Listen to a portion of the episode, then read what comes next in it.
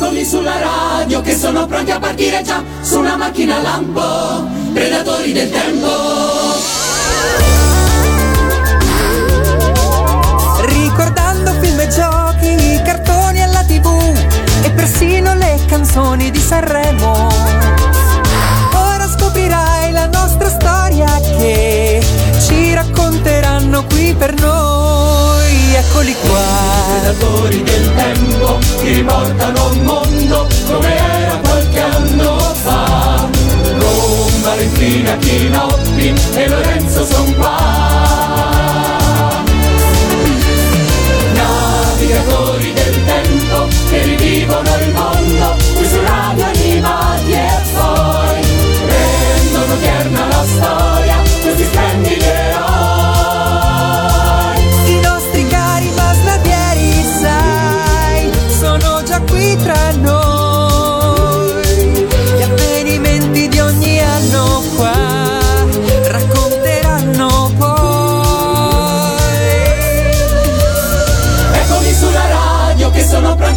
pronti a partire già su una macchina lampo, predatori del tempo.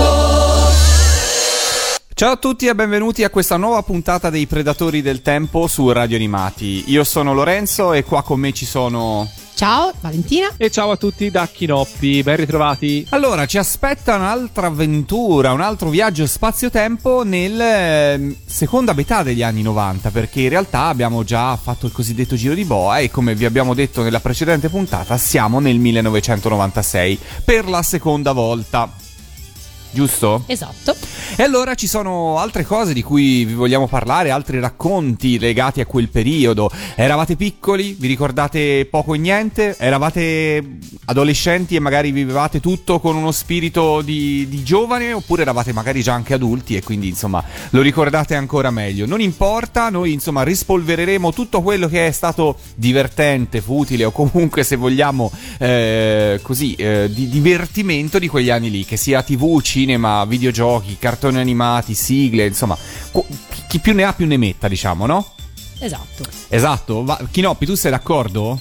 Io sono d'accordo, sono prontissimo a metterne il più possibile perché comunque, insomma, sul 96 siamo abbastanza preparati, l'abbiamo vissuto in prima persona, appunto come dicevi te, negli anni dell'adolescenza in cui si vive tutto con un trasporto particolare e quindi insomma vediamo cosa ne viene fuori anche da questo secondo episodio sul 1996. Allora, io direi di rompere il ghiaccio in questa seconda puntata, in questa seconda tappa nel 1996 con un avvenimento televisivo che per dir la verità iniziò a fine del 1995 perché debuttò in televisione il 21 dicembre del 1995 per l'esattezza, però diciamo eravamo già nel 96, mancava pochi giorni al 96 e soprattutto la trasmissione di cui parlo è andata avanti per tantissimi anni con titoli diversi fino al 2008 con alcune pause di interruzioni però insomma è andata avanti per tanto tempo. La trasmissione segnò il ritorno in tv eh, di una grande della televisione italiana come Raffaella Carrà che tornò in Italia dopo quasi quattro anni in cui era stata completamente mh, assorbita dal suo mestiere di presentatrice però in Spagna.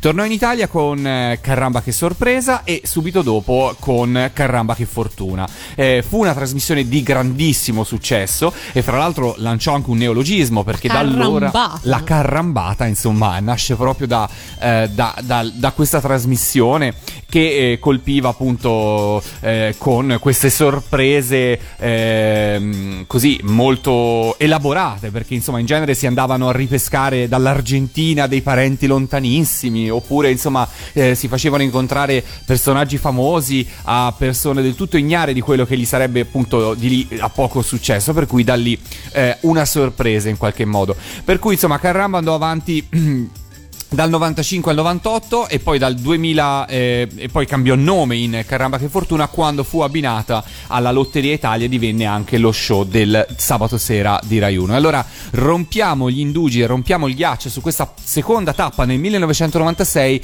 con la sigla di Caramba che sorpresa.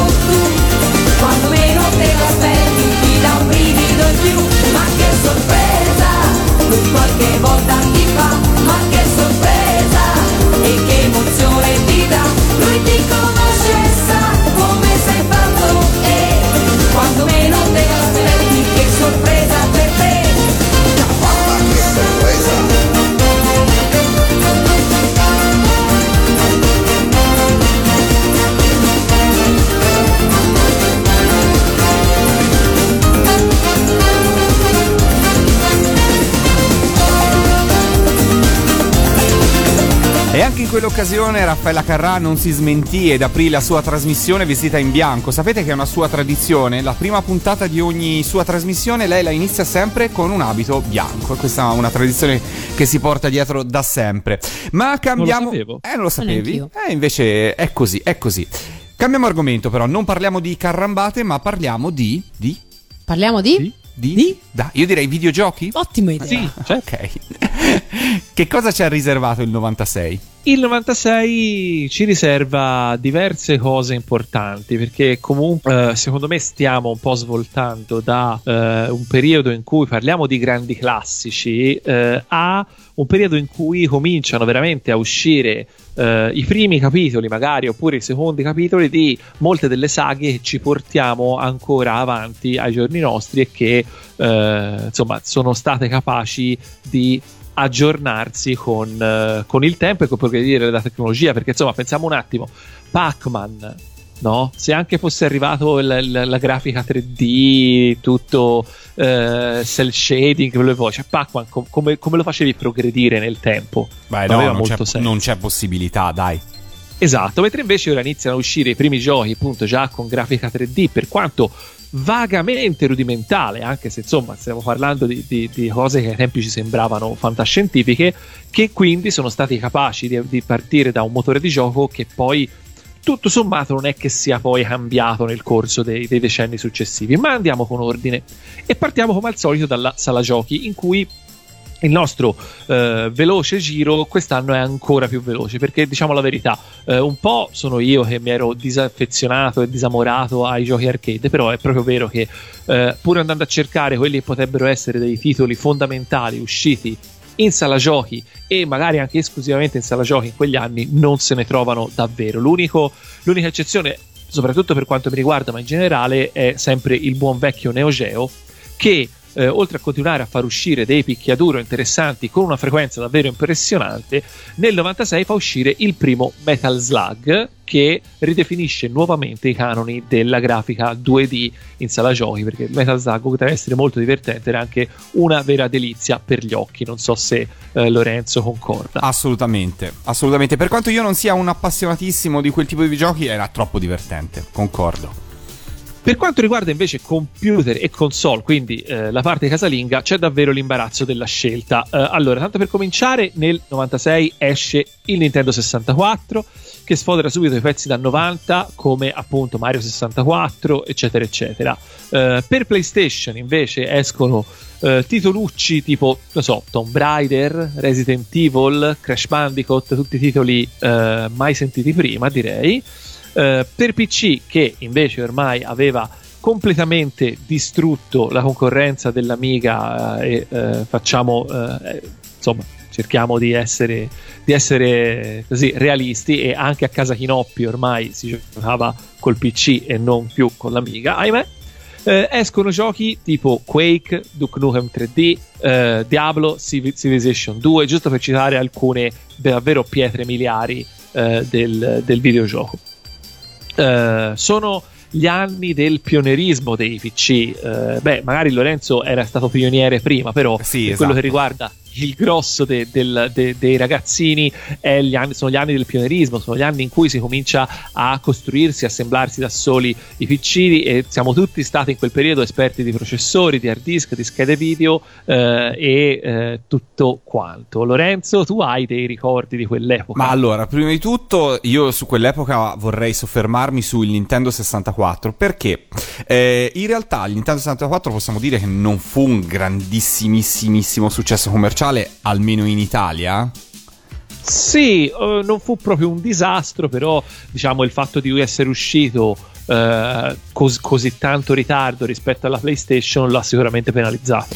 E soprattutto il, diciamo, il, il- il Nintendo 64 fu uno dei motivi, insomma, in qualche modo, che eh, fece tracollare un marchio italiano eh, sino a quel momento straconosciuto per il mondo dei giocattoli e parlo della linea Gig perché Gig si aggiudicò la distribuzione del Nintendo 64 in Italia e la console in Italia verrà messa in commercio dal 1997 eh, facendo un investimento in termini eh, di pubblicità, di sponsorizzazioni eh, di, di, di tan- mh, veramente immane grandissimo.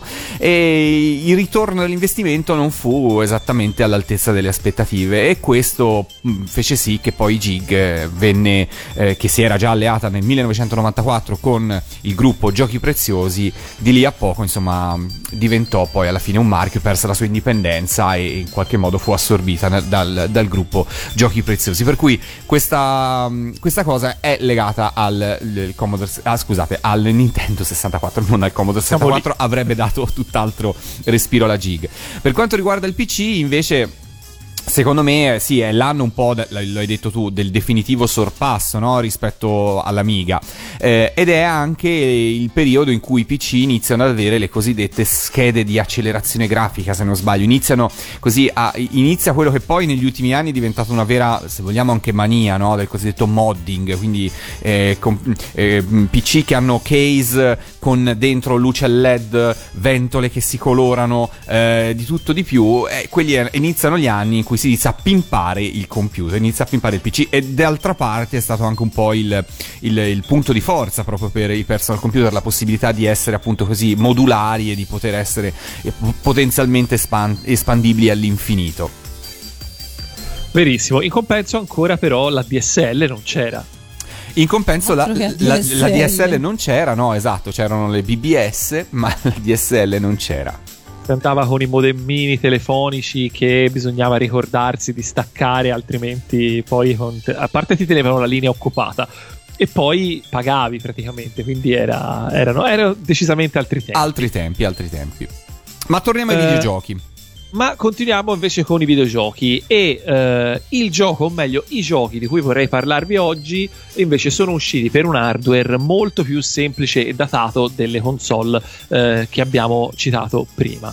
Eh, e eh, sono eh, due, perché stiamo parlando in realtà di due giochi, eh, sono due pietre miliari assolute che danno inizio a eh, uno dei primi e eh, al giorno d'oggi più famosi eh, franchise multimediali di ogni tempo e soprattutto insomma anche franchise videoludici in senso moderno.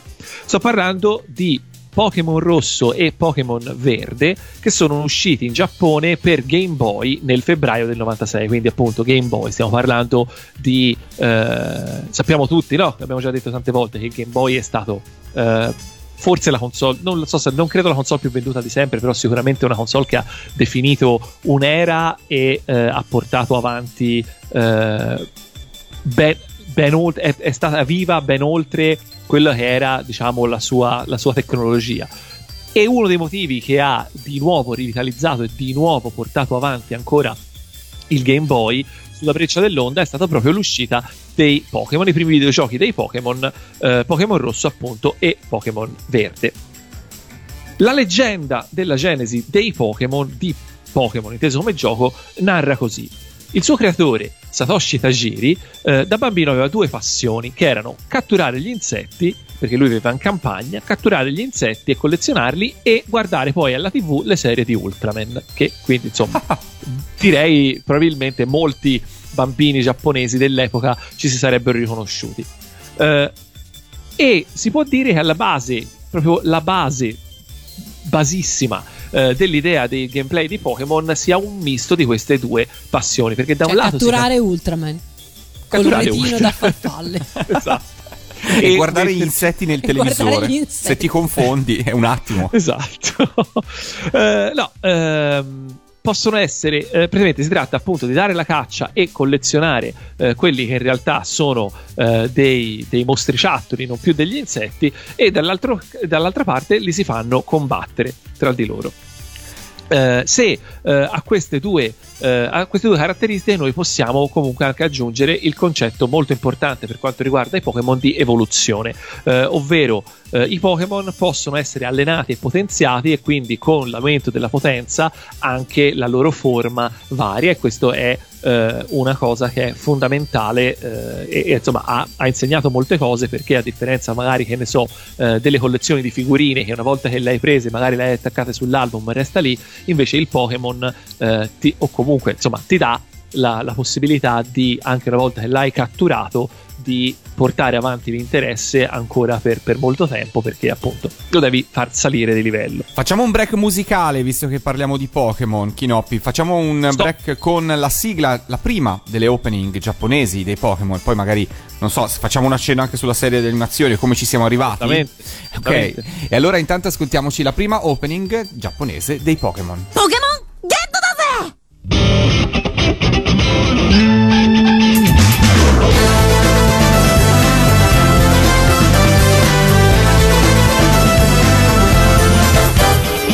い開く水の中草の中森の中土の中雲の中どこにスタートの中なかなかなかなかなかなかなかなか大変だけど必ずゲットだぜポケモンゲットだぜイエイイエイエイエイエイマサラタウンにさよならバイバイ俺はこいつと旅に出る鍛えた技でしまくり仲間を増やして次の街へいつもいつでもうまくゆくなんて保証はどこにもないけどいつでもいつも本気で生きてるこいつかちがいる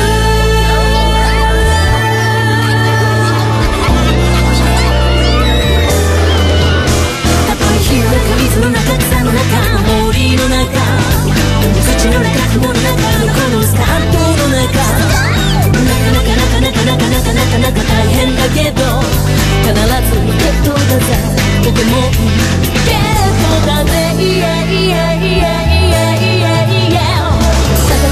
れてお休みくらい涙を閉じればえる本当が燃えて風が舞うあのバトルや議論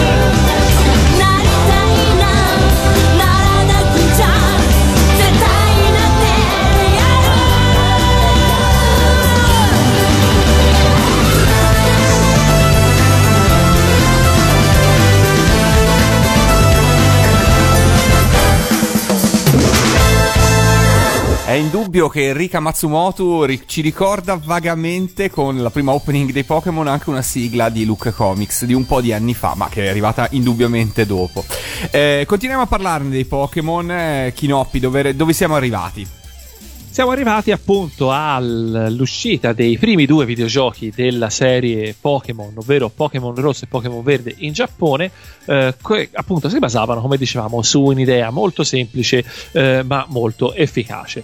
Eh, due giochi perché insomma anche lì si provava in qualche modo a provare qualcosa di diverso. Eh, ognuno dei due giochi, Rosso e Verde, aveva dei Pokémon esclusivi e quindi eh, questo eh, in alcuni casi portava i bambini più abbienti a comprare entrambe le copie per poter eh, appunto acchiapparli tutti eh, e allo stesso tempo ehm, si poteva giocare in maniera cooperativa perché eh, venne messo in vendita un cavo che collegava due Game Boy e quindi si poteva giocare eh, insieme collaborando o sfidandosi ai due eh, videogiochi. Eh, e tra l'altro questa di uscire in due giochi contemporaneamente, due versioni contemporaneamente, è una caratteristica che è poi sempre rimasta nel tempo per quello che riguarda i giochi della serie principale di Pokémon. Eh, allora, lì per lì, nel febbraio 96, insomma nei mesi successivi, il successo è quello che è. Eh, sì, viene venduto, ma niente da far gridare al miracolo. Viene ben recepito anche dal- dalla critica. Ciò nonostante, non sembra un gioco destinato a eh, stravolgere il mercato. Il destino però ci mette lo zampino in questo caso e eh, lo fa sotto forma di un bug, ovvero eh, di un errore all'interno del, del gioco. Infatti, eh, compiendo tutta una serie di azioni eh, che sono di fatto scollegate tra di loro, è possibile far sì che eh, si incontri a un certo punto del gioco Mew che è un Pokémon nascosto che era stato inserito nel gioco fondamentalmente quasi giusto per, per, per gioco, per scherzo, eh, perché praticamente nel- nella cartuccia avanzava uno spazio di memoria e quindi uno dei programmatori ha deciso di metterci questo Pokémon che in teoria doveva assolutamente, rima- eh, doveva assolutamente rimanere nascosto, non c'era nessun- nessuna istruzione nel gioco che lo facesse apparire in maniera volontaria.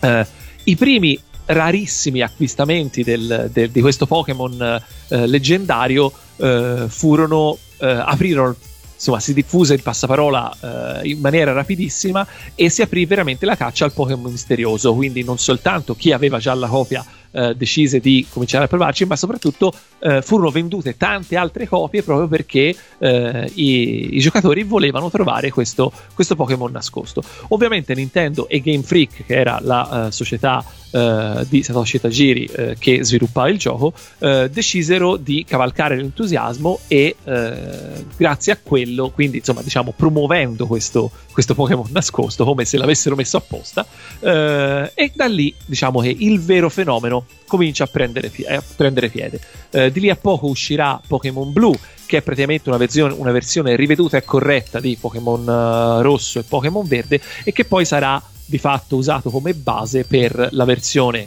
eh, americana ed europea che usciranno di lì a breve. Infatti si chiameranno Pokémon rosso e Pokémon blu, non esiste Pokémon verde nella versione, nella versione americana ed europea, che comunque si parla appunto di qualche anno più tardi.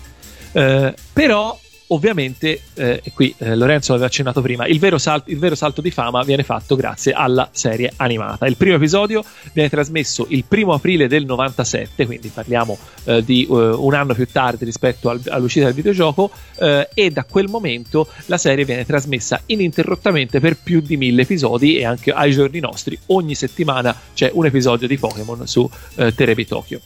Eh, la Pokémon Mania stava già contagiando il mondo e- ed era veramente soltanto l'inizio. Eh, diciamo che nel corso del tempo sono sempre stati i videogiochi a trainare, quindi era l'uscita di un nuovo gioco della serie principale che segnava l'inizio di una nuova generazione, quindi Pokémon nuovi che venivano introdotti e, generica- e generalmente veniva accompagnati da una nuova stagione della- de- de- dell'anime, quindi diciamo dalla storia che si concludeva e ripartiva con eh, premesse diverse e nuovi personaggi. Ehm, e eh, oltre a quello eh, venivano appunto creati poi nuovi giochi spin-off, nuovi manga, nuovi prodotti collaterali eh, perché eh, ovviamente ogni nuova generazione significa nuovi Pokémon che devono essere pubblicizzati attraverso l'anime e che poi devono vendere il merchandising e sempre ovviamente alla- al grido di Gada Catch 'em All, Guarda li che devi c'è mo- attaccare. eh beh, certo. Eh, io al momento faccio fatica a dire quanti sono i giochi dei Pokémon che esistono, però sul sito ufficiale giapponese, se andate alla pagina dei giochi, eh, vedete che ci sono più di 80 link che rimandano sia a giochi per console, app, giochi per mobile, ovviamente non ultimo anche Pokémon Go che eh, qualche anno fa eh, catturò l'attenzione per- dei, dei mass media e per qualche minuto sembrò che l'umanità dovesse morire e eh, estinguersi perché tutti erano troppo impegnati a, a giocare a Pokémon Go per pensare a nutrirsi e o riprodursi. Eh, Pokémon al giorno d'oggi è il secondo franchise videoludico più venduto della storia, con più di 300 milioni di copie vendute nel corso degli anni, alle spalle soltanto di Super Mario, inteso come insieme dei giochi. Però se si calcola in generale il giro d'affari del marchio, quindi non soltanto i giochi, ma anche le vendite di prodotti collaterali di qualsiasi genere, eh, ecco che Pokémon non è più secondo a nessuno, è di fatto, se vogliamo, almeno a livello di introiti, il, eh, il videogioco più famoso di tutti i tempi, più venduto di tutti i tempi, anche perché magari ci sono anche persone che, che nemmeno sanno che esiste il videogioco e che lo conoscono soltanto per la serie TV o per altre cose, però insomma eh, stiamo parlando di un giro d'affari che supera i 70 miliardi di dollari dal 1996 ad oggi. E scusate se. No, pazzesco. Wow. Esatto. Cifre incredibili. eh, Sì. Cifre incredibili per davvero. E che conferma, secondo me, prima di tutto una scelta vincente da parte di Nintendo. Cioè, alla fine, concentrarsi su ehm, la qualità o la giocabilità dei propri videogiochi eh, a, a dispetto della vastità o del- della numerosità dei videogiochi. concentrarsi sulle idee, secondo me è questo che, che- che Nintendo fa meglio degli altri. Eh, poi mica, se- mica sempre con successo. eh. No, Alcuni- esatto, esatto. Alcuni buchi nell'acqua l'hanno fatti anche loro, però in generale, eh, in alcuni casi come questo, avere un'idea vincente al momento giusto paga. Eh, ovviamente, come era successo per il Tamagotchi, abbiamo parlato la scorsa puntata, eh, un tale successo non poteva passare inosservato ed ha quindi nel corso degli anni generato ogni tipo di possibile protesta e lamentela.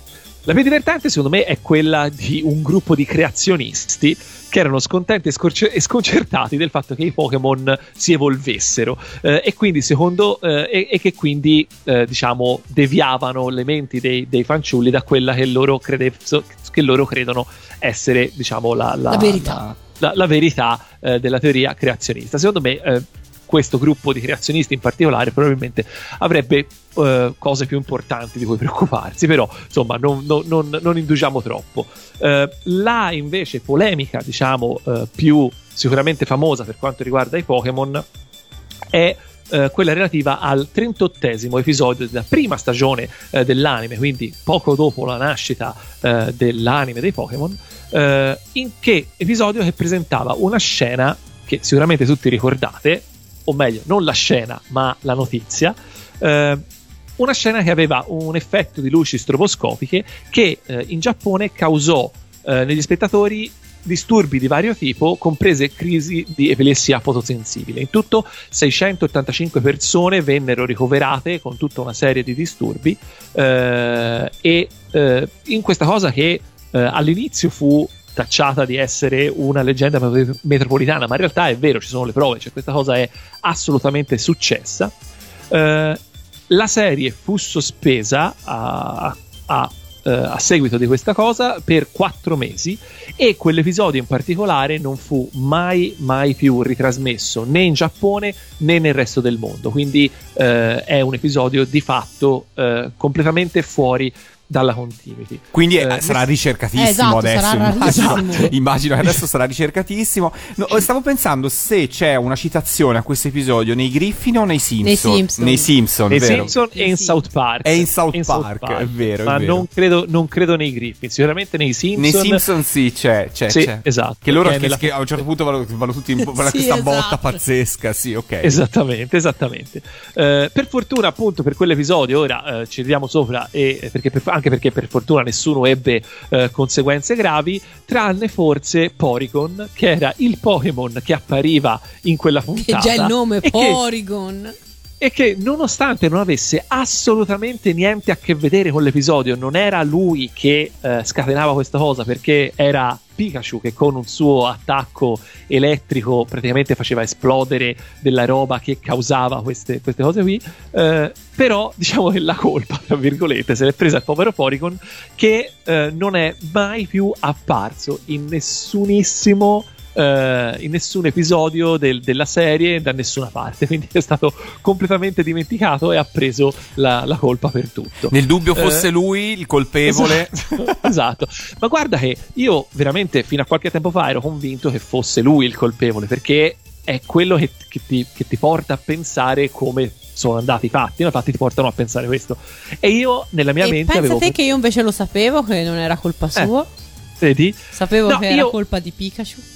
A me questa cosa mi faceva pensare che eh, non capivo come eh, non avessero ancora fatto un film dei Pokémon in cui lui era il cattivo. Cioè, è, è un film che si scrive da Aspetta, solo, aspetta. se ci pensate.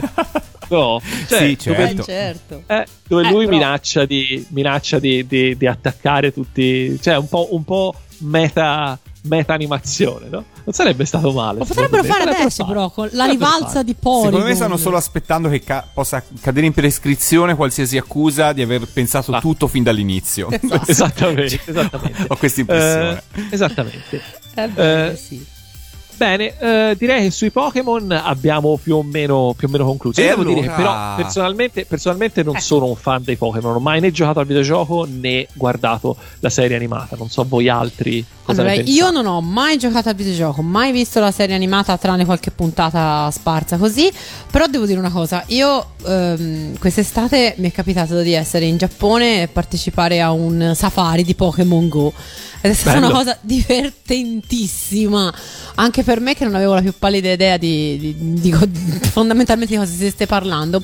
Perché intanto è stato organizzato nella cittadina del Giappone dove questa cosa è stata organizzata, tutta la città era organizzata. Fate conto che ehm, ovunque c'erano desk di informazioni per registrarsi, tutti i negozi avevano, eh, insomma, molti avevano dato la possibilità di attaccarsi al, al, al wifi, il wifi della città era stato potenziato ed era pieno, strapieno di gente, non solo giapponesi, ma di gente veniva veramente da tutto il mondo.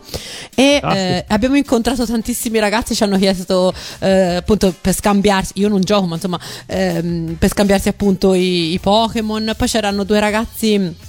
Eh, americani che venivano, dalla, che venivano da Okinawa e ci hanno detto che praticamente loro avevano, erano militari, erano a distanza e dice abbiamo preso, fatto in modo che, che di avere questa giornata sola di licenza entro mezzanotte dobbiamo rientrare alla base per cui ma guarda è stata una cosa veramente divertente io continuo a, a- a conoscere solo Pikachu fondamentalmente però mi sono divertita tantissimo quel giorno lì Anch'io sono. Allora, ho giocato per un periodo a Pokémon Go. Eh, poi, diciamo, non essendo un grandissimo appassionato di Pokémon, perché comunque non è della mia generazione, ho lasciato un po' perdere. Però, insomma, mi sono divertito. Per qualche mese mi sono divertito anch'io con Pokémon Go. In tv ho visto qualche episodio. Però io adesso vi farei fare una pausa musicale con Ottimo, annessa, con annessa, come dire, momento di tristezza. Perché se io vi dicessi che questa sigla ha 20 anni, voi mi credereste. Eh, no, 20 mi anni fa oppongo non è possibile sono passati 20 anni da questa sigla. è una cosa qua. nuova i Pokémon Questa sigla qua ha 20 anni, ragazzi, dobbiamo farcene una ragione. Gotta catch 'em all, catch 'em all.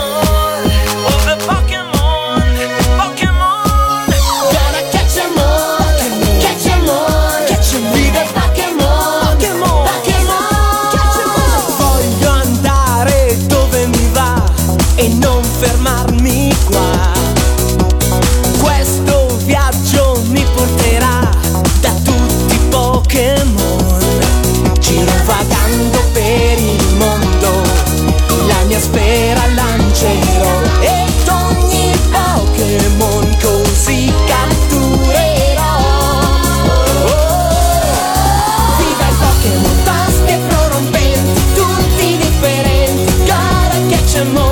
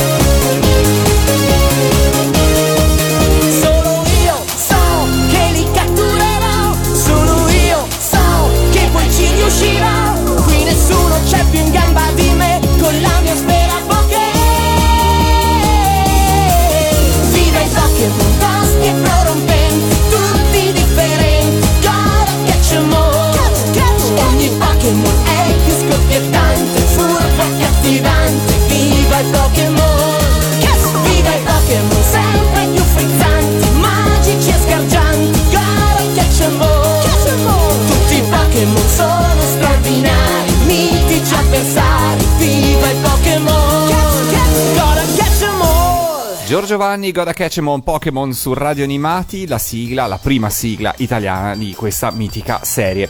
Continuiamo a parlare di animazione, continuiamo a parlare di quella che è l'animazione giapponese che nel 1996, di questo anno vi parliamo in questa puntata dei Predatori del Tempo, arrivò nel magico paese del Sollevante. Sì, continuiamo, continuiamo a parlarne. Vale, scusami. No, no, niente, dicevo appunto. Sì, eh, anche nel 96 ci sono stati dei titoli interessanti Eh. per quanto riguarda l'animazione. Assolutamente, ci sono stati dei titoli molto interessanti e anche lì parliamo anche poi di un'altra serie che diventerà eh, che continua ancora fino ai giorni nostri. Andiamo però con ordine. Partiamo da quella che è la più importante, ovvero BTX. È Ricordate? la più importante, certo. No. Eh, no, però la volevo nominare soltanto perché la sigla italiana è veramente. È, è- è o non è la sigla più brutta della storia? Eh, Si allora, mm, non lo so se è la più brutta perché me ne vengono in mente di quelle che potrebbero comunque stare alla pari, però diciamo che insomma è, un bel- Insomma. è una bella sfida. Eh, rimanendo su serie abbastanza fini a se stesse, secondo me è uscito Let's and Go. Che, sì, eh, sempre in ricordo- Italia con la sigla di Giorgio Vanni, fra l'altro. Esatto, secondo me anche quello si ricorda più per la sigla di Giorgio Vanni che non per la serie in sé per sé. Eh, escono invece due seguiti eh, molto importanti. Uno è eh, Petali di Stelle per Sailor Moon. Eh, che mi dici, Lorenzo? Perché Eh, sei l'esperto. Beh, anche la Vale. esperto, anche la Vale. Sì, a me piacque. A me anche a me. Anche a me è Anche a piaciuto. me. Sì, sì, sì, assolutamente. Anzi, Qual ti è dirò, questa? secondo me, secondo me, fra l'altro, a me Sailor Moon piace più nella seconda parte delle. cioè, mi piace più nelle ultime stagioni che nelle prime stagioni. Per cui. No, in realtà io per me la prima rimane la più bella, però questa a me piaceva un sacco. Ok. Ma questa è quella delle sorelle gemelle? Sì. Eh sì. Eh sì. Ok, eccezionale. No, infatti vedremo che poi eh, gli anime del 96 in, eh, sono, stati, sono tra quelli più massacrati in Italia. Eh, bene, sì. Eh, l'altro seguito importante di cui stavo parlando è Dragon Ball GT, che eh, a detta di molti è l'opera più debole rega- legata all'universo Ma, di sì. Akira Toriyama. Sì, mi sento di sposare questa, questa tesi, senza offesa per tutti i tantissimi fans di Dragon Ball. Eh, personalmente, allora, per quanto riguarda il manga, io già provavo fatica da, su Dragon Ball Z perché personalmente io sono amo tantissimo eh, la, prima parte di Dragon Ball perché comunque c'è un po' un misto fra eh, combattimenti e altre cose. Poi diventa veramente la Solo saga combattimento. solo combattimento e da lì in poi secondo me perde gran parte del suo, del suo fascino. Dragon Ball GT è proprio insomma come, come dire l'apoteosi di, questo- di questa scelta, ecco.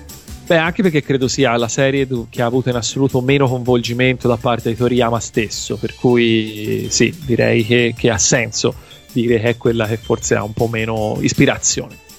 Eh, andiamo avanti con quella, la, eh, allora, la, la serie che dicevo importantissima che va avanti ancora oggi è eh, Detective Conan che esordisce appunto in Giappone nel 1996 Eh, serie di un successo davvero incredibile eh, e un po' diversa forse dalle classiche serie shonen che eh, eravamo abituati a vedere perché in realtà più che di combattimenti di, eh, di così fisici si parla un po' di combattimenti di intelletto no? Sì, eh, allora io non voglio mh, così inemicarmi il pubblico di radio animati e non- forse sto per non dire un- essere cerchiobottista Non voglio dai. essere cerchibottista. Allora, io amo molto i gialli, amo molto le storie eh, di, così, di mistero che in Italia Pensavo, le definiamo pensavo tu avessi detto pensavo tu avessi detto una cosa razzistissima No, no. Amo molto i gialli i giapponesi li no, voglio bene no, assolutamente. No, no, io amo molto i gialli, amo molto il mistero, amo molto quel tipo di racconto, per cui in realtà ipoteticamente in Detective Conan mi ci dovrei ritrovare molto. In realtà a me Però la- non ti ci ritrovi. No, assolutamente, la struttura su com- su come sono strutturati i misteri di Conan a me non, non piace. Cioè, paradossalmente trovo molto più avvincenti, per quanto non siano pro- propriamente dei gialli, però eh, molte cose più legate a Lupin, a, a- a Occhi di Gatto, che Vero. secondo me sono strutturate nar- in- da un punto di vista narrativo molto meglio rispetto a Detective Conan che personalmente io trovo molto ripetitivo eh, un po' scontato e eh, soprattutto che non, non basa la, la struttura dell'episodio sui classici elementi narrativi di un giallo cioè può capitare di tutto cioè non- non- no- tu non hai la possibilità di arrivare alla soluzione Esatto, e questo è il Conan. motivo per cui non ti coinvolge. Perché in realtà il, il, eh, quello che, ti- che fa arrivare Conan alla soluzione è una cosa che ha visto e capito solo lui. Esatto. Perché tu non l'hai vista. Cioè, non è come nel giallo classico che in qualche modo il detective è sicuramente più bravo di te. Però, diciamo. Gli stessi elementi che ha lui li hai anche Li tu. hai anche tu, Eh, invece no, esatto. nel caso di Conan, e questo è il motivo anche, infatti io sono perfettamente d'accordo perché io che pure eh, Conan l'ho seguito e mi piaceva anche, ehm, però non, non lo, cioè non c'era verso di arrivarci quando No. ci arrivava lui perché lui ha notato una cosa che lo spettatore non ha visto, lui sa una cosa che lo spettatore non sa e come facciamo? Cioè a quel punto, a quel punto cominci a indovinare, eh, cominci a tirare a caso per cui sì, è vero. Eh, questi- quindi questo è il mio pensiero.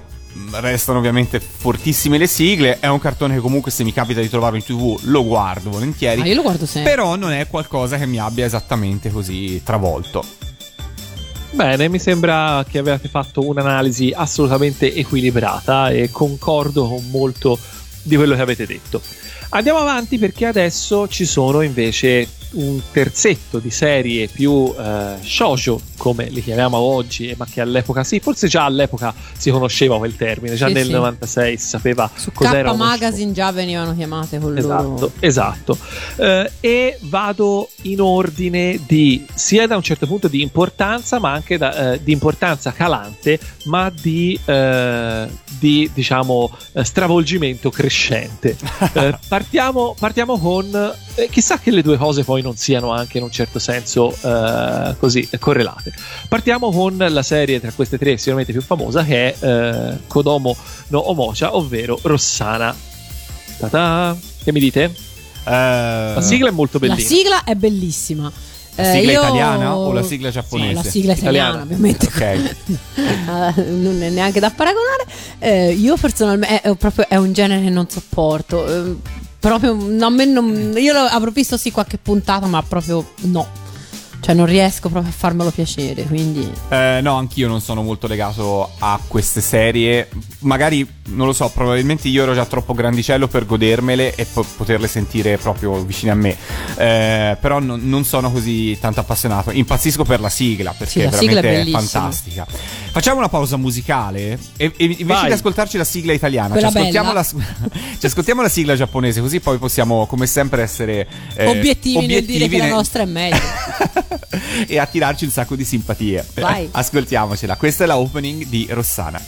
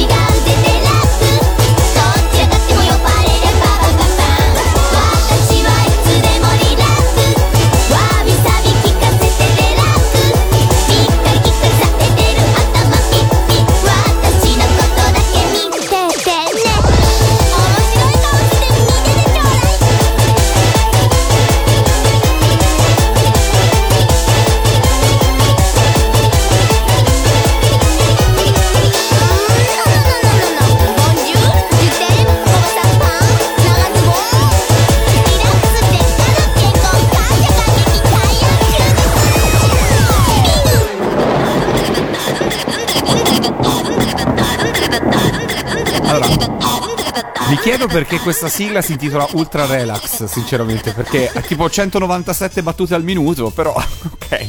Rossana la opening giapponese. Ah, a me non dispiaceva, Valentina, a te no, però No, per amor del cielo. Ok, va bene. Giovanni tutta la vita. e Cristina con eh, musica di Fasano.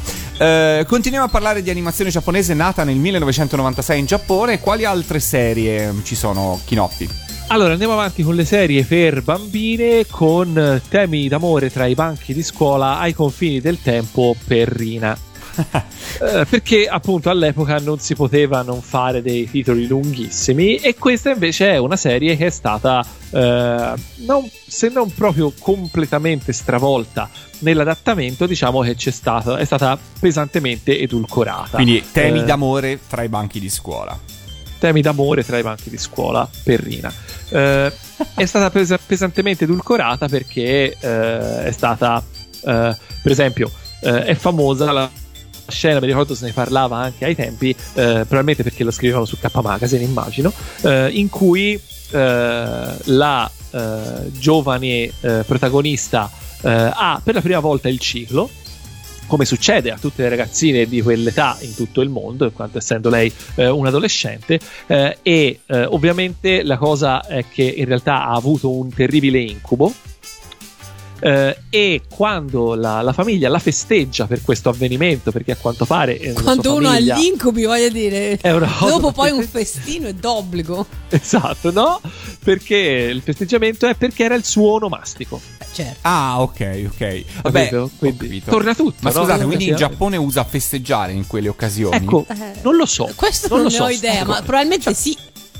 Ma può essere, eh? nel senso, voglio dire, alla fine sono cose, no? È una cosa che segna un po' in un certo senso il passaggio a un'età diversa, quindi è magari... Immagino la scena in famiglia. Mamma, sono venute le mie cose. Sabato tutti al karaoke. Esatto.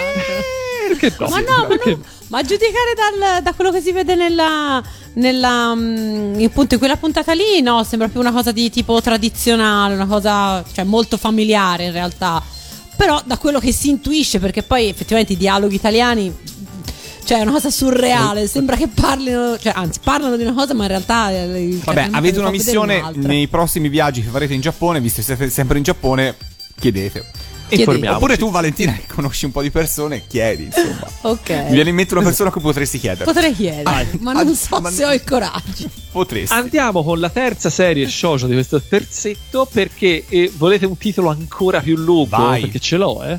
Mille Vai. emozioni tra le pagine del destino per Marie Yvonne. De- Ora, le pagine del sa- destino? santi nomi, Marie Yvonne. Con tutti i nomi che ci abbiamo.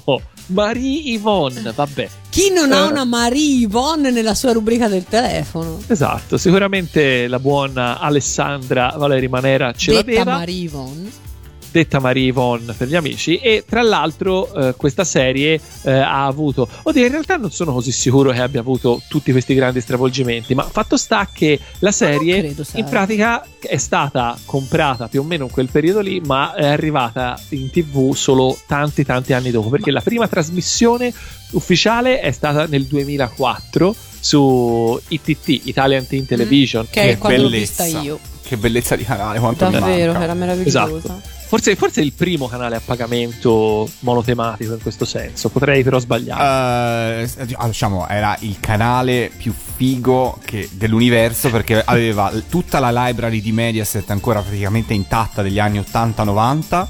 eh, più eh, avevano attinto a mani basse anche a tante serie eh, più vecchie che magari su Mediaset Sì. non venivano replicate da tanto tempo, mandate in onda in versione completa con le sigle per intero. Io ricordo La Regina dei Mille Anni, ritrasmessa dopo un periodo infinito di Davvero, tempo. sì. Eh, tantissime serie, Moby Dick 5. Ce l'avevo eh, accesa fissa. Esatto, era un canale a pagamento, faceva parte del bouquet di Sky, però veramente stupenda. Chissà se Mediaset prima o poi tornerà sui suoi passi e veramente Italia 2 diventerà il canale di soli di sola animazione come per, per- per adulti o comunque per ragazzi più grandi come potrebbe Come essere. Marie lo Yvonne, scopriremo. insomma. Lo scopriremo. Detto questo, detto questo eh, la serie è a tuttora inedita in chiaro. Quindi eh, chissà che magari in futuro eh, qualcosa non possa succedere anche in questo senso. Ce l'auguriamo. Ehm, andando avanti, eh, altre serie che invece sono arrivate in tv qualche anno dopo, ma non molti, perché comunque ci stiamo avvicinando più o meno all'esordio delle MTV Anime Night che tanto faranno, ehm, che tanto faranno discutere all'epoca. Ehm, una di queste serie è eh, una delle prime, se non sbaglio, trasmesse anche lì, eh, che si chiama Master Mosquito, che però in realtà è una miniserie di OV e che io ho trovato molto strana, ma veramente particolare. Non so se l'avete vista. Io sì, Lorenzo l'ho no. No, io non l'ho vista. Io sì l'ho vista. A me è venuta a noia molto presto, ti dico la verità. Eh, cioè, i primi due episodi erano, erano carini, divertenti, ok. Già dal terzo, secondo me, un po' la verve eh, si era esaurita e boh, diventava abbastanza ripetitiva Sì. come, come serie. Eh, capisco. Lui era un po' questo un po' vampiro, un po' Lupin che, che faceva. Però, boh, sì, hai ragione. È uno spunto interessante un po' poco sfruttato. Esatto. Eh, l'altra serie, invece, sicuramente molto più famosa è eh, I cieli di Escaflone. Questa sicuramente. per Marie Yvonne. Per Marie Yvonne. Questa serie sicuramente, eh, benché quasi coeva, ha comunque dei debiti verso Evangelion. È una Eh. delle prime serie, è forse la prima serie di questo... Valentina, eh. No, è vero. Comunque, per eh, appunto ci- si citava K Magazine e, e per onor di cronaca, appunto, K Magazine quell'anno pubblicò le, mh, le classifiche degli ascolti in Giappone. Prima era Evangelion, secondo era Scaflone. Eh, Eh, vabbè, capito. quando qualcosa funziona si segue l'onda. Seguiamo Comunque, la scia, insomma, insomma. Questo è un anime con un pedigree di tutto rispetto perché è creato da eh, Shoji Kawamori che è principalmente il signor Macross, se proprio vogliamo semplificare il suo, eh, il suo apporto all'industria dell'animazione. Quindi, eh, e probabilmente sì, sempre la serie che è rimasta appunto dopo Macross la sua creatura più, più famosa e più influ- influente. A me è una serie che devo dire non ha fatto impazzire. L'ho trovata anche lì un po'. Boh, non lo so, non mi ha, non mi ha emozionato. Questa è una cosa proprio a livello personale. Io devo dire la verità, mentre la vedevo mi piaceva. Eh, però ecco, ripensando, già dai tempi di Yatta, ripensandoci adesso, eh, insomma, non, sì, non posso anch'io dire che sia proprio stata un- un- una pietra miliare. Però una cosa devo dire, eh, riportò, non solo questa chiaramente, però riportò eh, i robottoni sulla TV italiana dopo veramente tanti Alleluia. anni, alleluia, dopo i banchi di scuola, lì, i destini, eccetera. Cioè, stiamo La Vale aveva bisogno di un po' di violenza. Ma stiamo scherzando, quindi insomma, tanta roba comunque, i cieli di scaflone. Bene, e chiudendo questo, chiudiamo questo, questo angolo eh, dell'animazione in Giappone con due lungometraggi, sicuramente meno eh, influenti ed importanti di quelli che abbiamo visto negli scorsi anni, però eh, non, eh, non da dimenticare. Uno è eh, Orange Road e poi l'inizio di quell'estate, che è di fatto a tutt'oggi il capitolo conclusivo della saga. È un film particolare, strano, eh, che si svolge eh, molto dopo eh, rispetto agli eventi della serie e del primo film eh, conclusivo eh, e è una visione particolare, è una di quelle cose che eh, non mi sento di consigliare ai non completisti di, di Orange Road, però eh, per chi conosce bene i personaggi è comunque una visione piacevole. Non so se voi l'avete visto e cosa ne pensate. No, io questo non l'ho visto. Mai visto nemmeno io, ammetto. Eh, l'altro film che è uscito è invece eh, il film che va a coronare quella che è stata la, eh, la serie di OV di Blackjack di cui abbiamo parlato nelle scorse puntate quando iniziarono a uscire e che è Blackjack the Movie, la sindrome di Moira che invece è un film che benché non sia trattato come, Come gli eh, beh, o comunque che non sia. Però, insomma, secondo me il film è molto bello. Però, Sì. Kinoppi, prima di parlarne, visto che Valentina muore dalla voglia di ricordare la, la sigla di Cieli di Scaflone, ascoltiamocela Ah, sì, e poi dai, dopo parliamo di. Blackjack.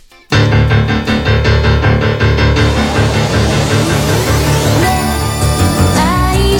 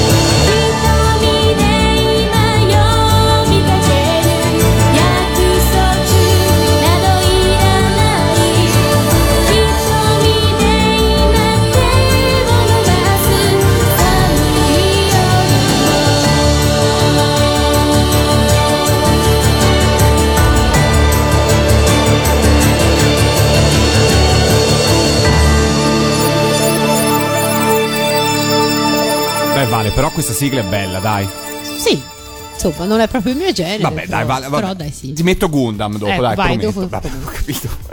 Continuiamo a Prima in parlare. separata sede. Sì, In esatto. separata sede.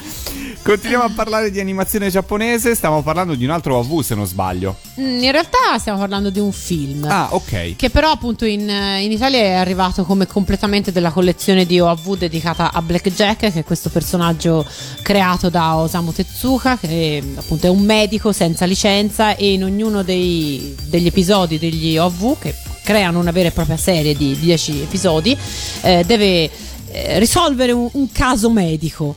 E anche lui è insomma una cosa a metà fra, appunto, fra, un, fra Sherlock Holmes perché qualche- deve comunque arrivare a capire come questa malattia ha colpito il suo paziente e poi deve riuscire a guarirlo con metodi eh, che sono al limite del, del lecito e anche un po' al, al limite del fantastico anche se la serie aveva eh, un supervisore eh, medico. Quindi in realtà diciamo non, non- non- non sono, pro- sono, sono improbabili ma diciamo non, non impossibili le, le cure e le malattie di, di Blackjack E ricordiamo che lo stesso Samu Tezuka era un era medico. un medico esatto e il film in questione è ehm, eh, la sindrome di eh, Moira e racconta appunto E- di Perché ricordiamo che trasformava tutti quelli che la beccavano in Moira Orfei. esatto, Vabbè, certo. esatto. E, e infatti i, i Ti protagonisti sono spuntava la cofana. Esatto, i malati elefanti. sono tutti, sono tutti atleti eh, capaci di polverizzare i record, sono della specie di, di- di- di super, di, di super, di super uomini e appunto eh, si ammalano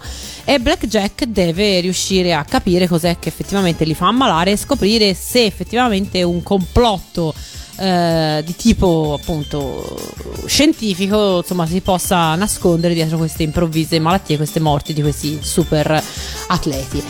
Secondo me è eh, l'episodio più debole dei, dei 10, io devo dire la verità, che è molto è bello, eh, non, non è, però rispetto a, a quelli del- de- degli OV secondo me è forse l'episodio più, più debole, però è un, un gran bel film, insomma va... Se amate Blackjack, soprattutto se amate la realizzazione eh, in animazione di, di Blackjack della, appunto, de- degli OV, non, non lo potete perdere. Kinoppi, tu l'hai visto, sì? Sì, eh, diverso tempo fa. eh, non l'ho più rivisto all'epoca. Ah, Credo di aver io l'ho più comprato- rivisto. Credo di aver comprato la videocassetta, avevo tutti gli OAV di, di Blackjack e penso anche questo. Dovrei averceli sempre da qualche parte. E mm, eh, sì, ricordo, sì, ricordo anch'io che alla lunga mi ero un po' disaffezionato, cioè i primi episodi li attendevo con trepidazione, poi dopo un po' eh, mi ero un po' stancato, se, se vogliamo. E anche questo film qui l'ho, l'ho vissuto con un certo distacco, però lo ricordo piacevole. Eh, e insomma ricordo di essere stato poi alla fine eh, felice di, di- di aver comprato tutto e del fatto che comunque c'era sempre eh, una in Italia in un mercato che stava ancora eh, crescendo e nascendo se vogliamo eh, si trovava il tempo per dedicare per, per pubblicare anche serie che non erano proprio da cassetta. Eh, però e che ci hanno era- fatto conoscere anche personaggi come appunto quello di Blackjack che almeno Esatto. a- alla fine degli anni 90 ancora non erano così, così conosciuti. Insomma non- noi non, non li avevamo vissuti da, da bambini li abbiamo scoperti grazie a questi prodotti. Infatti fu- in seguito al, al successo degli OV che la Hazard Edizioni pubblicò la prima raccolta di, di storie di Blackjack esatto e anche l'Hazard sempre, si- l'Hazard sempre siano lodati sempre sia lodata eh, infatti Facciamo un'altra pausa musicale, chiudiamo la- l'angolo dell'animazione giapponese, ma poi continuiamo a parlarne perché c'è altro in questo 1996 raccontato dai vostri predatori del tempo. E adesso, da Blackjack, sentiamoci qualcosa. Thank you.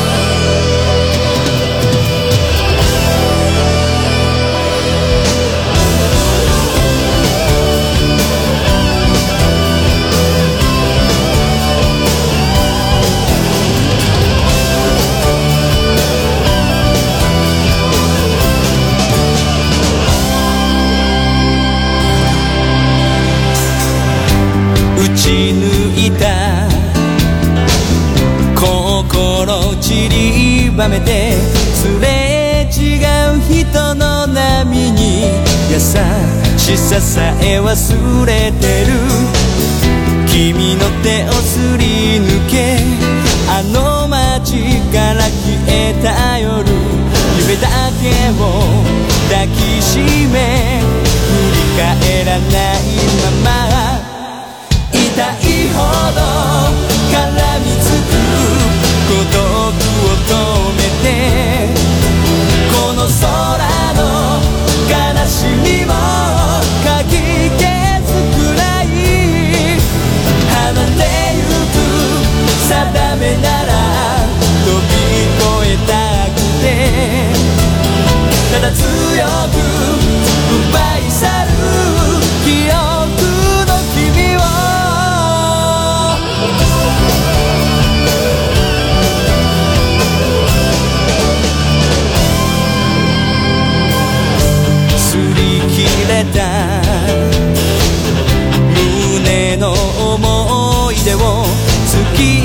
さる風が今日も波を吹き上げてゆく投げ捨てた微笑みまだ取り戻せないのにあの時の愛しさだけは覚えている見つめても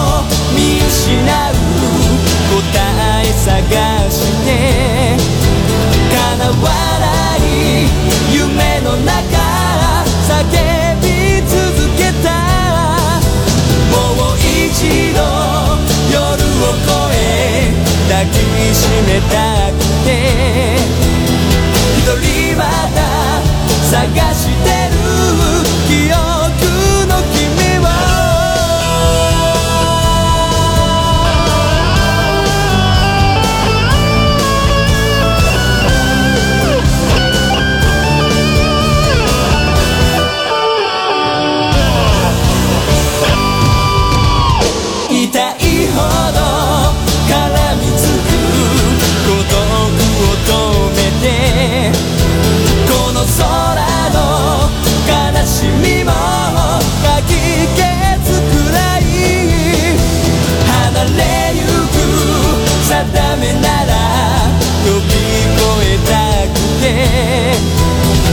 強く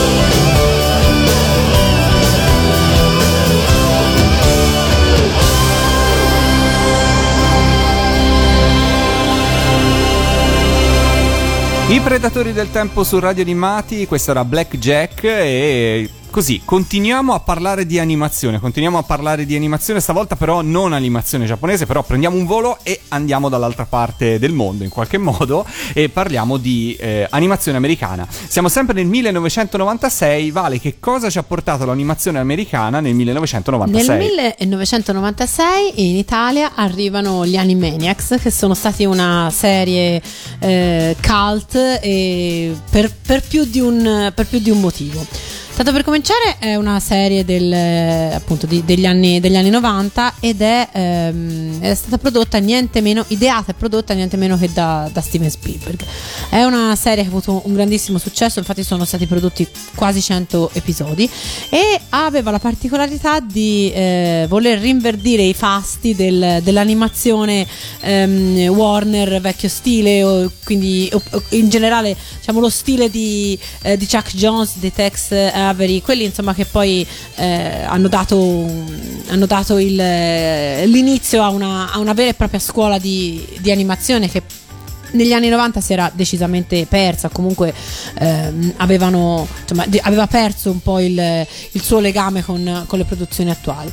Eh, Steven Spielberg appunto eh, produce questa, questa serie in cui ehm, sono protagonisti tre fratellini i fratelli Warner che eh, fuggono dalla- da una sorta di prigione in cui sono stati, eh, in cui sono stati rinchiusi perché appunto sono delle, delle vere, proprie, delle vere e proprie pesti e, si, e si- e la serie appunto segue tutte le loro strampalatissime avventure. Ma loro, prima domanda, ora non ricordo esattamente, erano dei personaggi originali nati con questa serie, giusto? Eh, sì, in realtà sì, anche se a vederli, cioè, diciamo, la- l'aspetto aveva, richiamava volutamente eh, il naso rosso di gatto silvestro, il, un- aveva un po' di, di- Felix. Sì, Felix il gatto, perché comunque erano tutti neri, smilzi, però insomma in realtà sono personaggi originali nati per... ehm, per questa serie e tra l'altro di originale era anche il fatto che l'ambientazione non era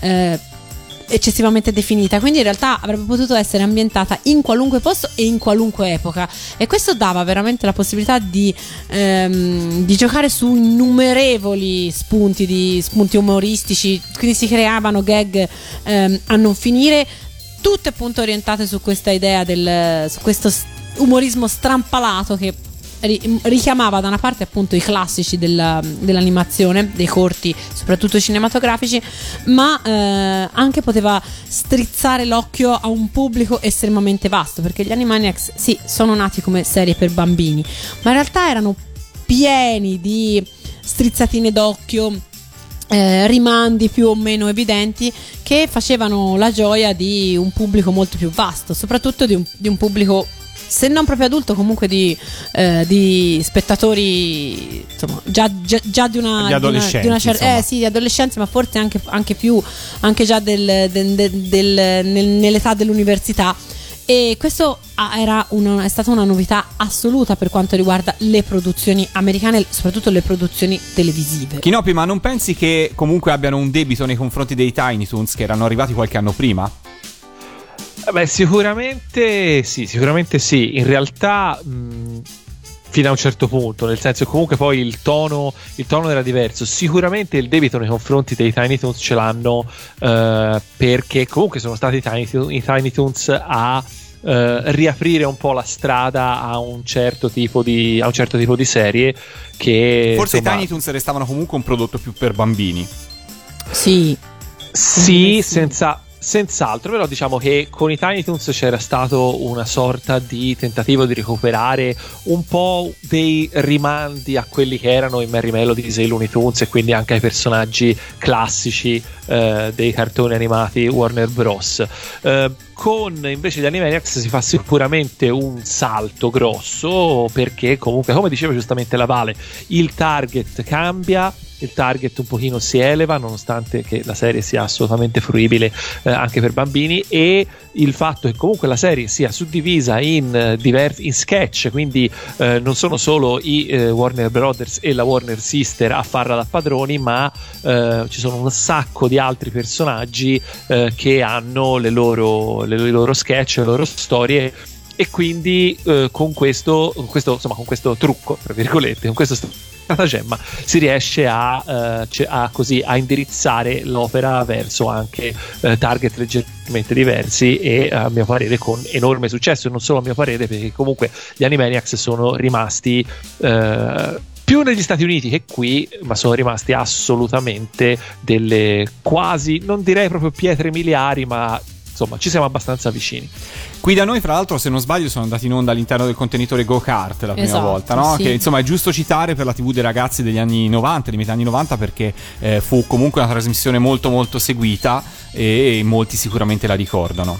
Io non ne perdevo una puntata, specialmente No. di- dell'edizione mattutina, anche perché fu la trasmissione in cui vennero riproposte dopo anni ehm, alcune serie come per esempio mh, Marco oppure mi sembra anche Anna dai capelli rossi, era tanti anni che non andava più in onda, venne ri- riproposta in quelle, in quelle, quell'edizione di Go Kart mattina. Prima che Per la cui- Rai inspiegabilmente decidesse di perdere i diritti di tutte queste serie, Heidi compresa, però vabbè, Esatto. eh, non si può avere tutto. insomma. Tra l'altro, tornando agli. Animaniacs, gli Animaniacs in Italia hanno avuto eh, un trattamento di lusso perché hanno avuto veramente un, un doppiaggio eccezionale.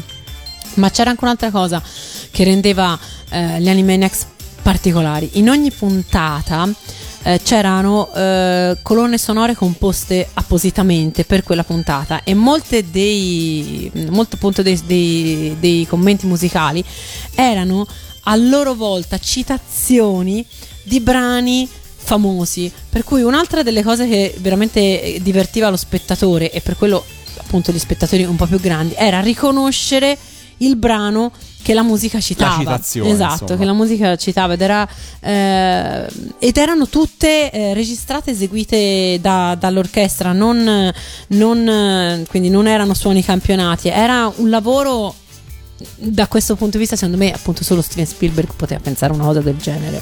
Bene, allora ascoltiamocela la sigla eh, degli Animaniacs, anche perché è un, così, un motivo in più per riconoscere i tanti doppiatori, le tante voci famose del doppiaggio italiano che si sono prestati anche per la sigla. Ne ha avute più di una, questa è la prima in assoluto. Noi siamo gli Animaniacs, tre bimboni a tutto guasto. Concedetevi relax, Tony ci sarà. Animaniacs, siamo i due fratelli Warner. E la sorellina Dax. Sì, le combiniamo un sacco degli studi Warner Bros. Ci chiudono in prigione nella torre di lassù, ma non ci ribelliamo, papà tutti i belzi blu, siamo gli Animaniacs. Dopo il dolce iate un gran bla Waka waka volontà mentre Clinton suona il sax Siamo gli Animaniacs C'è un mignolo col pro che vuol dominare il mondo. Il dei picciotti e peste che li picchia in un secondo. Bottone cerca Mindy mentre Rita canta blues Che gli animali sa che chiamere anche tu. Siamo gli Animaniacs Siamo matti da legare pugno è tutto gas, facciamo scherzi a moltestà Siamo gli animali, matti più che sani. Loro sono geniali Gli animali Eccoci qua Eccoci qua, siamo in tre anche noi, potremmo essere gli Animaniacs invece Esatto. dei Predatori del Tempo, ma invece siamo i Predatori del Mentre Clinton suona il sax, cioè eh, nella, in- nella sigla di un cartone animato viene citato un evento che all'epoca era di, di- di strettissima attualità, perché Clinton all'epoca era presidente degli Stati Uniti e eh, insomma era nota la sua passione per, eh, per il sassofono. Continuiamo a parlare di, di Animaniacs in qualche modo, perché ci sono altri due personaggi che eh, possiamo, non possiamo assolutamente non Ah, in, in ricordare. realtà negli Animaniacs c'era c'erano tantissimi personaggi che sono, che sono poi diventati che sono diventati famosi eh. Eh, però vale, a, vale, Eh. vale. A parte, a parte i due che stiamo per citare, quali erano i tuoi personaggi preferiti? Oddio come A Lorenzo non lo chiedo, tanto Come- non l'ha fisso. Allora, era- No, vero. ovviamente eh, i due che stiamo per citare erano i miei preferiti in assoluto, però a me piaceva tantissimo, piaceva Dot, era in assoluto il mio, l'altro mio personaggio preferito. Poi mi piaceva, cos'era, mi si chiamava Vera Peste, il- quello che li inseguiva, che inseguiva Piccioni, cos'è? C'era Sì. un personaggio assurdo che inseguiva Piccioni, quello, quello era veramente, mi faceva morire. Tu invece Chinoppi? Allora, io devo dire che eh, tra i ricordi che ho mi, mi sono rimasti particolarmente impressi i personaggi più assurdi, cioè quelli eh, che avevano nei loro sketch un umorismo completamente inspiegabile. Eh, uno su tutti, il pollo Bu. Te lo Ah ricordi? già, il pollo sì, Bu? Pollo Bu. Il pollo Pooh era una cosa che, che si, si fa fatica a giustificarne l'esistenza. Praticamente era questo pollo gigante che eh, quando iniziava lo sketch tutti scambiavano per un essere umano. Eh, in tutto questo lui non faceva assolutamente niente per essere scambiato per un essere umano, semplicemente per qualche motivo indossava o un cappello o una cravatta o un giubbotto, insomma aveva una caratteristica che lo rendeva un pochino più umano, ma eh, non faceva assolutamente niente ed erano gli altri che, eh, che lo trattavano come tale. C'era sempre un personaggio tra gli uomini che si accorgeva che era un pollo e tutti gli altri gli davano addosso perché diceva cosa dici? Poi arrivava un certo punto in cui tipo Pollo Pooh perdeva il cappello, a quel punto tutti si rendevano conto che lui non era un essere umano e- ed era un pollo e, se- e si arrabbiavano tantissimo lui, lo cacciavano come se fosse stato lui a eh, cercare di imbrogliarli, ma in realtà avevano fatto tutto da soli. E- ed, era, ed era sempre lo stesso sketch, tutte le volte identico, con un'ambientazione diversa, e per me era la, la fine del mondo. Le tre volte che c'era la puntata con Pollo Bu era, era una gioia doppia. Comunque, sì, insomma, anche i picciotti mi piacevano molto, insomma, c'era c'era sempre di che divertirsi e questo ci porta, come dice giustamente la Vale, a quelli che probabilmente erano i personaggi eh, più divertenti, ma anche quelli che vengono ricordati più, insomma, da, da più persone con più facilità, giusto? Esatto, perché stiamo parlando di Mignolo e Prof, che sono effettivamente due personaggi eh, appunto degli sketch, però ehm, raggiunsero una tale popola- popolarità che poi eh, ottennero una, una serie tutta, tutta loro, che è andata in onda ovviamente anche in Italia. Eh, chi sono Mignolo e Prof? Sono due cave da laboratorio. Due cave da laboratorio in cui appunto Prof è, un, è quello cervellone e passa la sua vita a, a ideare piani per, per la conquista del mondo e invece Mignolo è quello, eh, quello più, più tardo, diciamo, e sicuramente più, eh, anche più buffo perché eh, appunto eh, una delle, delle- delle classiche battute appunto in cui mm, il prof chiede a Mignolo se sta ponderando quello che sta ponderando lui e la risposta solitamente era talmente assurda ma così fuori veramente dalla- da- dal contesto che era poi quello il momento più è più divertente. Tra l'altro, tra l'altro, scusa Vale, il punto è che eh, c'è un parallelismo tra Minion del Prof e per esempio Yattaman, eh, che dice che c'entra? Perché in realtà i piani del Prof non sono mai piani per la conquista del mondo, ma spesso e volentieri sono piani per raccogliere fondi per poi È cominciare vero, per poi conquista conquistare il mondo. Eh, esatto, esattamente, esatto, esattamente come il trio Trombo eh, come la- comincia ogni puntata cercando di raggirare la gente, però fondamentalmente per raccogliere soldi per costruire i loro robot, non perché eh, gli interessi raggirare la gente, perché un po', un po' gli piace, però insomma in generale è una questione di soldi. Ma e così, stavo, anche, stavo anche il prof. pensando, Chinoppi, forse in maniera più forzata, però ci potrebbe essere qualcosa di Migno del Prof anche in Keroro?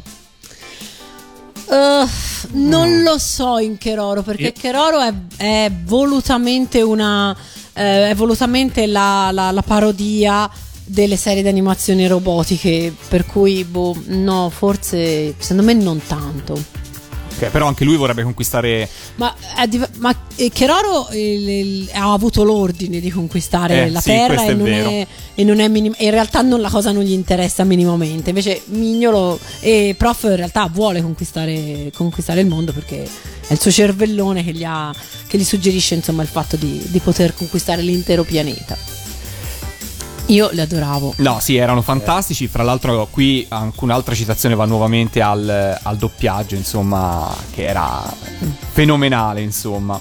E, e non a Fabrizio caso Mazzotta, Fabrizio Mazzotta, insomma, è stato sicuramente, insomma, eh, tuttora ricorda con, con piacere questa serie. Non a caso a Luca Comics eh, dell'anno scorso gliel'abbiamo fatta reinterpretare questa sigla, seppur con Pietrubaldi invece che con Angelo Nicotra, però insomma fu, è stato un bel momento.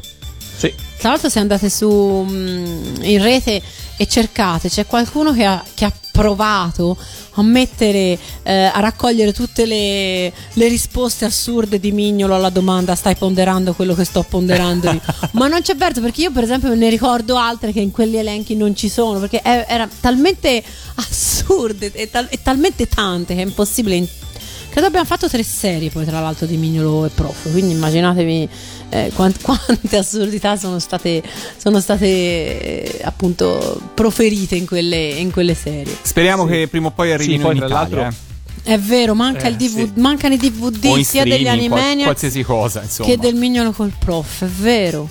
No, tra, no, l'altro, DVD, tra l'altro DVD. Mignolo col, Mignolo col prof poi hanno un po' diciamo cavato il sangue dalle rape perché l'ultima serie se non sbaglio era eh, il, il mignolo il era Mayra il Mira il mignolo esatto E il Mira, Mayra, mignolo, il esatto, è vero. Perché sì, dove perché- insomma loro, loro vengono diciamo acquistati dalla famiglia di Elmira che era un personaggio dei, de- dei Tiny Toons Mm. eh, e quindi eh, sì, insomma c'è questo un po' questo crossover che però non fa, eh, non fa minimamente ridere perché insomma snatura un po' i personaggi e, e beh comunque sì eh, alla fine questo non toglie che eh, per tutta, la, per tutta la durata degli Animaniacs e poi delle prime serie della loro serie regolare Minion e Prof sono stati eh, loro sì forse più che gli Animaniacs in generale una, una pietra miliare dell'animazione americana della seconda parte degli anni, degli anni 90 Bene, io direi di ascoltarci la sigla a questo punto di Mignolo col Prof, una delle tante sigle che hanno avuto, delle tante varianti di sigle che hanno avuto, e poi ci troviamo per l'ultimo blocco perché siamo arrivati quasi in fondo a questa puntata dei Predatori del Tempo. Ehi, prof, che cosa vuoi fare stasera? Quello che facciamo tutte le sere, mignolo. Tentare di conquistare il mondo. Mignolo col prof, il mignolo col prof. Uno genio e l'altro un idiota. Su Bailando el menú.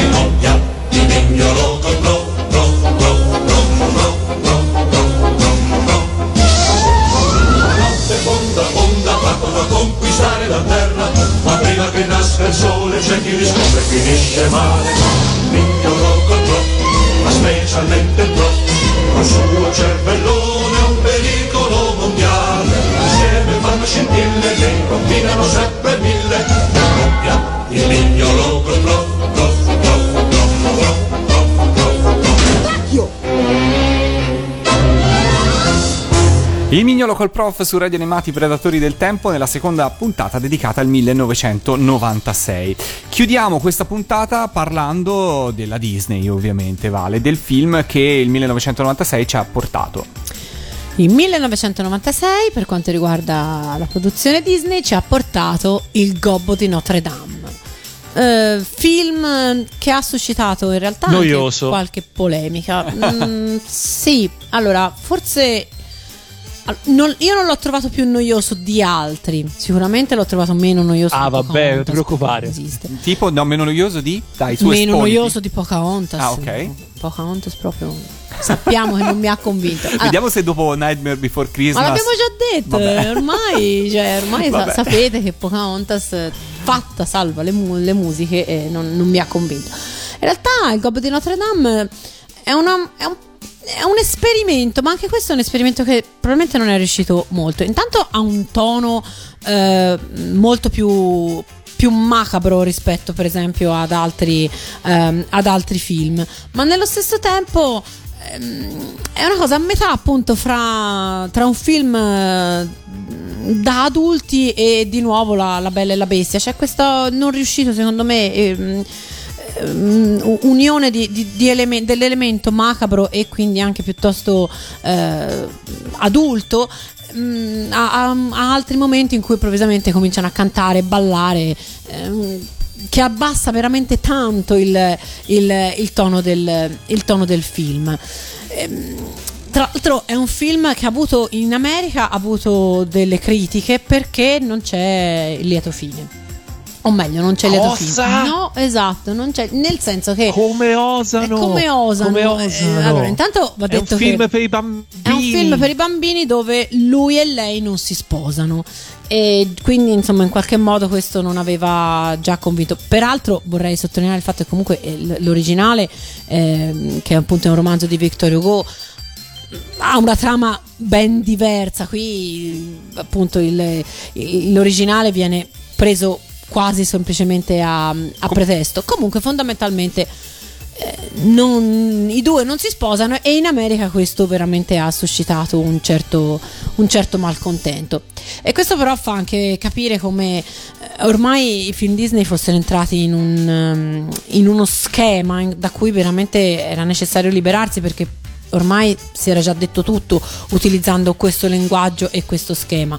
Quindi ehm, secondo me ecco il Gobbo di, Notre Dame segna un vero inizio di, di crisi perché prima di riuscire a ritrovare una nuova formula, un nuovo, eh, un nuovo modo di raccontare attraverso l'animazione poi passare, dovranno passare qualche anno e anche una serie di film forse non sempre, eh, non sempre esaltanti. Resta comunque il fatto poi però che il Gobbo di Notre Dame ha una delle bellissime, veramente delle, delle bellissime animazioni e dei, e dei disegni secondo me eccezionali. Nella prima parte secondo me siamo di fronte a un insomma, a grande cinema per quanto riguarda l'animazione. Poi vabbè, eh, appunto non riesce a reggere il, il ritmo, non riesce a reggere il, eh, insomma, le aspettative, ma eh, siamo comunque di fronte a un lavoro estremamente confezionato con, con- con cura e dalla musica bellissima. La colonna sonora del Gobbo di Notre Dame è un altro, è un altro capolavoro. Dopo ci ci dovrà passare del, del tempo prima di, di riavere eh, risultati del genere e forse non sono neanche sicura che siamo più arrivati a, quel- a quei livelli lì, Almeno con il 2D. almeno con il 2D. Ok. Bene, allora siamo arrivati in fondo a questa puntata dei Predatori del Tempo. Chiudiamo proprio con un brano dalla colonna sonora del film Il Gobbo di Notre Dame, ovvero I Neri per caso con Quando.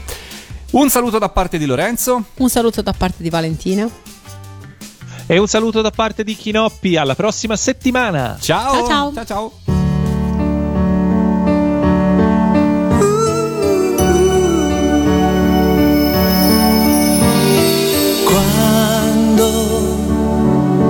Saremo grandi e capiremo